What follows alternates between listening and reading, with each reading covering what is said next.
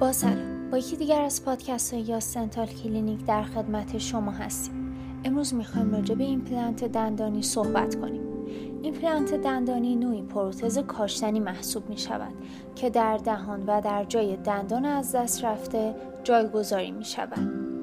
هزینه‌ای که برای ایمپلنت دندانی در نظر گرفته می شود بر اساس جنس مواد، جنس تاج، نوع پایه و به تفکیک کشورهای سازنده و برند آنها است. همینطور سطح تخصص پزشک نیز تاثیرگذار است. برخی از دندانها نیاز به هزینه‌های جانبی برای لثه دارند.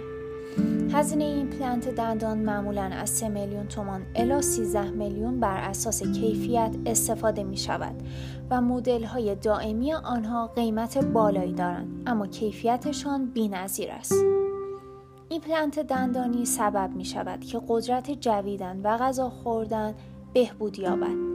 از این رو بر روی گوارش و شرایط معده نیز اثر خوب می گذارد. بر روی روحیه نیز اثرگذار است و سبب می شود که وقتی حرف می زنیم یا لبخند می زنیم اعتماد به نفسمان بیشتر شود.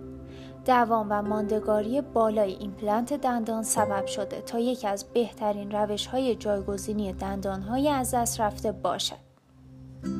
سپاس از همراهی شما.